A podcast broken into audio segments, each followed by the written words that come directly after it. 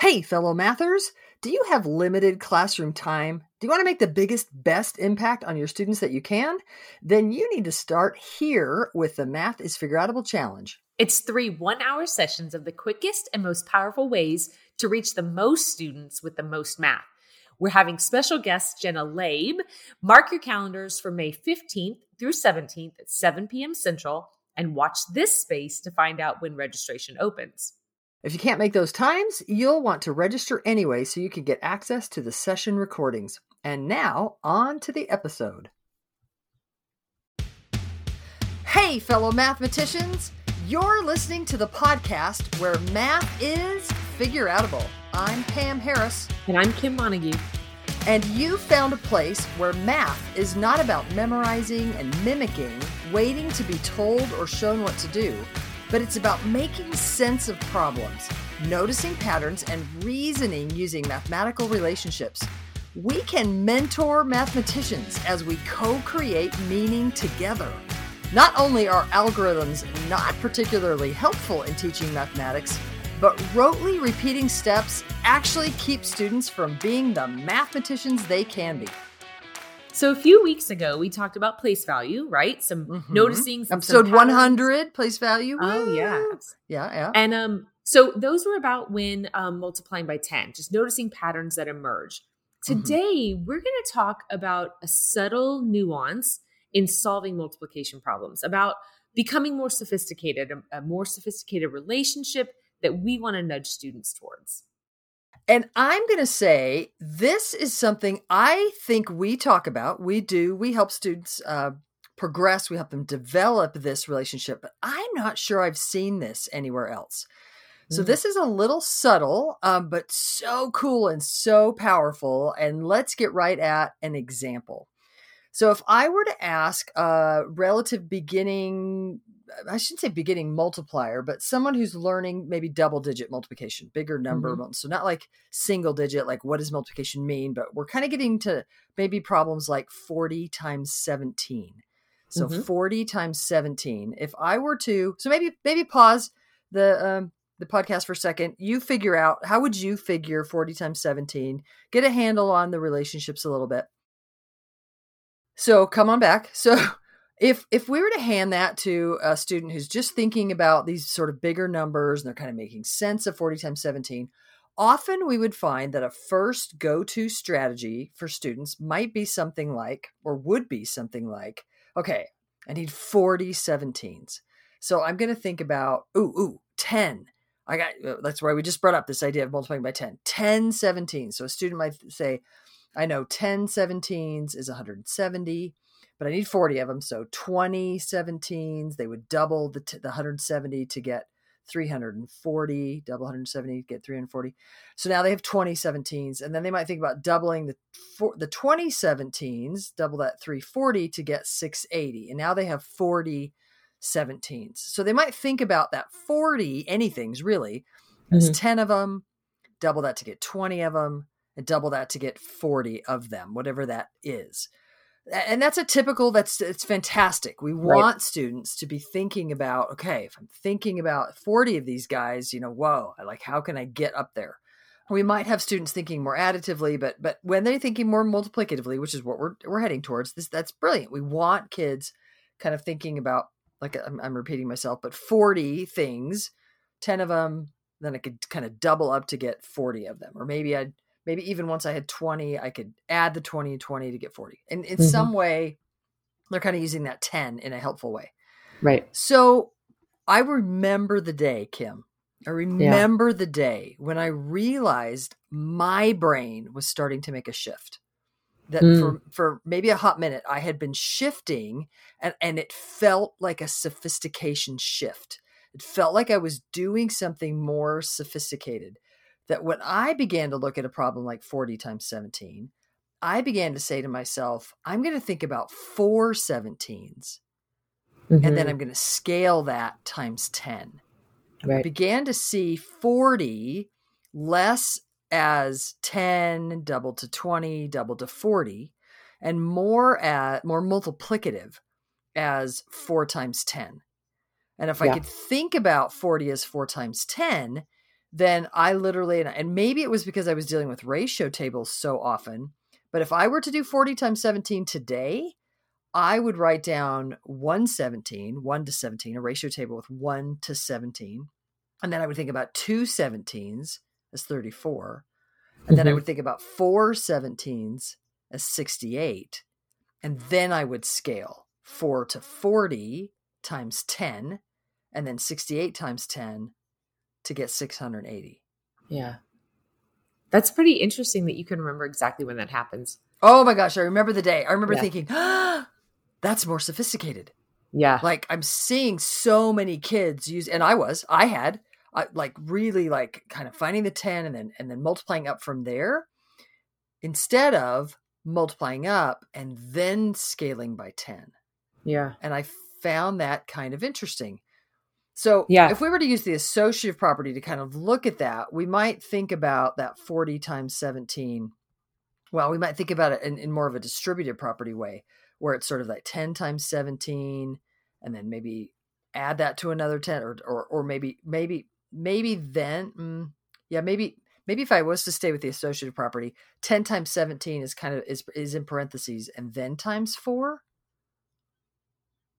versus 4 times 17 in parentheses then times 10 hmm is that a way to write that do you, does that do you agree with that Kim? Uh, I didn't. I didn't write it down. I'm sorry.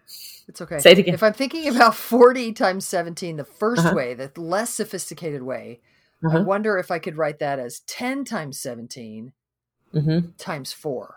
Mm-hmm. It's like I'm thinking about the 10 times 17, I'm finding that 170, and then I'm messing with that to get four of those groups. I might Mhm. do that by doubling to get 20 of them and then doubling again, but I'm, Mm-hmm. I'm really focused on the 10 times 17. And then Sure. I'm focused on getting four of those groups somehow. Yeah. Versus what we're kind of want to nudge kids towards is thinking about 40 times 17 as 4 times 17. That's in parentheses. Mm-hmm. Then and find that, then scale that times 10. Um, can I actually tell you about something that happened? So Yeah. when um, Cooper, my youngest, was in third grade, he started towards the very end of the year. He was starting to dabble in a little bit of I don't I don't know if it was two digit multiplication, or two digit by two digit, but certainly some larger multiplication problems, multi digit. And I remember he, he had some problem that was probably something like, I don't know, 70 times 12, right? And Mhm. I was like, oh, okay. So this is going to be, you know, he, he was comfortable with the ratio table. And I thought, okay, cool. Let's, like, you're going to chunk your way up there for a while. It's going to take you a, a minute To get 70. To to get, get 70, 70, right? That's a lot of 12s. yeah. And so I was prepared to sit next to him and kind of like, you know, talk to him about what pieces do you know and like eh, work his way there. And I remember being so let- fascinated. before before you do before you go on to what he did, you were prepared to have him do something like 10 oh, times like 12. 10 times 12, 20 times 12, 40 times 12, like add some add some groups of 10s together exactly like you mentioned. Mhm. Um just groups of 10s building up to 70 12s. Mhm. and and he didn't and i was not prepared for that what he said was oh it's like it's like 7 times 12 times 10 and i thought how in the world do you know that? And and we have he, he was so confident about his understanding about 70 was seven tens or seven times 10 he was thinking multiplicatively about 70 to begin with. Mhm. that then when you said times 12 he was he, he had an understanding about saying that's the same as or equivalent to 7 times 12 scale that by times 10 and i wasn't prepared for that. I gotta be honest with you. I i was like are you sure you know that and, and, so we um, had similar moments. It was in my brain. I was recognizing what my brain was doing, and you were recognizing Yeah. what Cooper's brain was doing. You were like, man, like that's. yeah, and in that moment, both of us, I think, had this sort of like aha that that's more multiplicative. sure And that is part of our goal. We want not only to move students from counting strategies to additive reasoning to multiplicative reasoning, but in multiplicative reasoning, we want to also get more multiplicative in our reasoning. yeah And that that that that, that could be a goal. Yeah. Um, so for example, you might think about problems like um, I was talking about 40 times 17 earlier. So because we have those numbers floating around, I'm going to kind of go on that theme. What if we were to think about 42 times 17? So I might expect a beginning student to do 10 17s, 20 17s, 40 17s. Then they then a completely new problem. Think about okay, now I need if if it's 42 17s, completely new problem. Now I got to find two 17s, not recognizing that they already had 20 17s. They could mm-hmm. use that to help them scale down, like divide by 10 to find the two 17s. 20 17s mm-hmm. is is uh 340 then two 17s would have to be 34. Not even thinking about that, there would be a whole new problem. And then they would add, once they found the two 17s, they would add that back to get the 42. Now I might I might be nudging students who really own that. We want to start there. We want that's going to be their first sort of thing to do. We want to start there. But then I want to nudge students using problem strings to help them think about, ooh, could I, so if I was to solve 42 times 17, use thinking about 42 like i might think about 1742s but if i was thinking about 42 17s now i might go okay 1 to 17 2 17s is 34 4 17s is 68 therefore 40 17s now what's funny kim is in my ratio table where i had the 4 to 68 i'm just mm-hmm. tacking on a zero to make it 40 mm-hmm. to 680 yeah. And I'm going to give my daughter credit for that one. I was watching my daughter solve problems, and she would literally, if she knew she was headed for 40, she would find two, four, and then turn that four into a 40. And whatever that was, the the the four to 68 became 40 to 680. And then in so now my ratio table on my paper literally is 1 to 17, 2 to 36, uh, 34. I can read my writing. 2 to 34, 40 to 680. Sure. And then I just add the 40 and the 2 together to get the 42 and then the corresponding I, I hadn't done that yet. Is that 714? Uh-huh. I can add live there.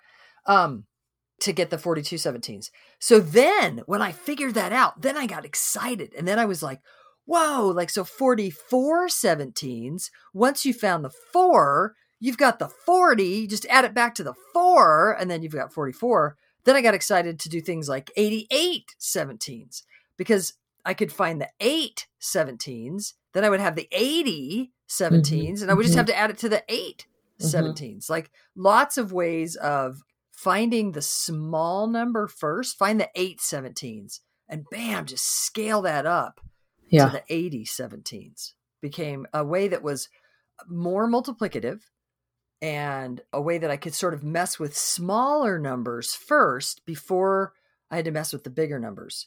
Does that make sense when I say that, Kim? That I was kind of messing like if you're finding 10 17s and doubling that to get 20 17s, you're doubling 170.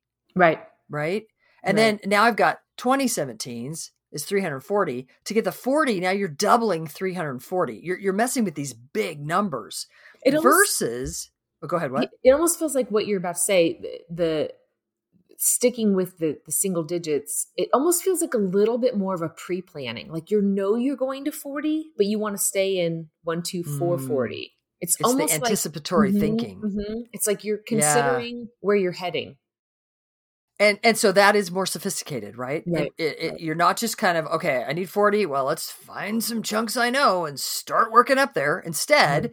you're kind of anticipating well if i need 40 bam if i have four i can scale times 10 to get the 40 I, it's really nice thanks for, thanks for well, popping think, that in there and i think that what you said is is true like you know we're, we're not dogging the 10 groups 20 groups 40 groups um, no that's necessary that we have to start there right yeah but then yeah. we can start um, considering and kind of lobbing out what if you had 40 could you have 1 2 4 40 would that just throwing out the suggestion that that might be a thing to consider and see who mm-hmm. takes that up and how do we throw that out i would suggest it would be a problem string, problem string. and the problem string yeah. would literally be what we just did find two of them find four of them find 40 of them Mm-hmm. and then let kids realize, oh, I can from the four, I can scale to get the 40. Huh, that's a thing. Yeah.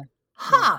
So this idea of when when you do kind of the less sophisticated, less anticipatory thinking strategy of kind of just working up, and so you end up you end up working with these bigger numbers, also plays out in the five is half a ten strategy, mm-hmm. because there's this cool extension of how we can use a tweak on the five is half a ten strategy that lets us deal with smaller numbers first and then scale. So, for example, if we were dealing with a problem like 50, 50, times 15, that might not have been my smartest number choice since now I'm dealing all these 15 sounding things. So, 50 times 15 if I was doing that problem, we might expect a less sophisticated learner to do exactly what we just said, where they might find 10 15s and then double that to get 20 15s, double that to get 40 15s, and then add back the 10 15s, so 40 and 10 to get the 50 15s. We might expect mm-hmm. a, a, beginning sort of Chunky bigger number multiplier to, to yeah. mess with that. But then we want to deal with the 5 is half of 10 strategy, which is also has an analog of 50 is half of 100. And so to find 50 15s, we might um, nudge students to find 100 15s. Now that I know that that's 1500, then I can think about 50 15s as half of that. And so half of 1500 mm-hmm. is 750. And bam, I've got, I can use 5 as half of 10 to help me think about 50 15s. But the analog here of uh, th- those are big numbers, right? I'm thinking about 115s, and then I'm cutting that in half to get 50 15s. The analog of using the smaller numbers and then scaling would mm-hmm. be could I think about 10 15s is 150 to get 5 15s. So if 10 15s is 150, then 5 15s is half of 150 is 75. Now scale that up to get 50 15s of scaling up to 75 times 10 to get 750. Yeah. But then there's even a third analog where we can even deal with smaller numbers. And this is really the middle school move. This is where I want to move sort of in fifth and sixth grade, where to think again, remember our original problem is 50 times 15. So to find 50 15s, could I find half of 15 or 0.5, half of 15? What? Half of 15? Well, yeah, because 0.5 is going to eventually, again, this anticipatory thinking. If I need 50 of them, well, I could find 10 of them to get five, but can I just find 0.5 of them, half of 15, and then scale that 0.5 up to 50? So half of yeah. 15 is that 7.5, which therefore at 5 15s would be 75, which therefore 50 15s would be 750. So that's an analog of I can kind of deal with the smaller numbers first and then scale up. And that is more both multiplicative thinking and mm-hmm. more anticipatory thinking, where we kind of yep. see the end from the beginning and kind of have a roadmap of how to get there, which is more sophisticated. Cool, right? It is really cool. Yep. It's so cool. So, we wanted to do an episode today to kind of help you in on this subtle sophisticated move that we want to help students make. And what are the best ways to do that? Problem strings that showcase these relationships and that help students realize, oh, that's a thing. And then we can bring that in to our work. Super cool. Thank you for tuning in and teaching more and more real math. To find out more about the Math is Figureoutable movement, visit mathisfigureoutable.com. Let's keep spreading the word that math is figure outable.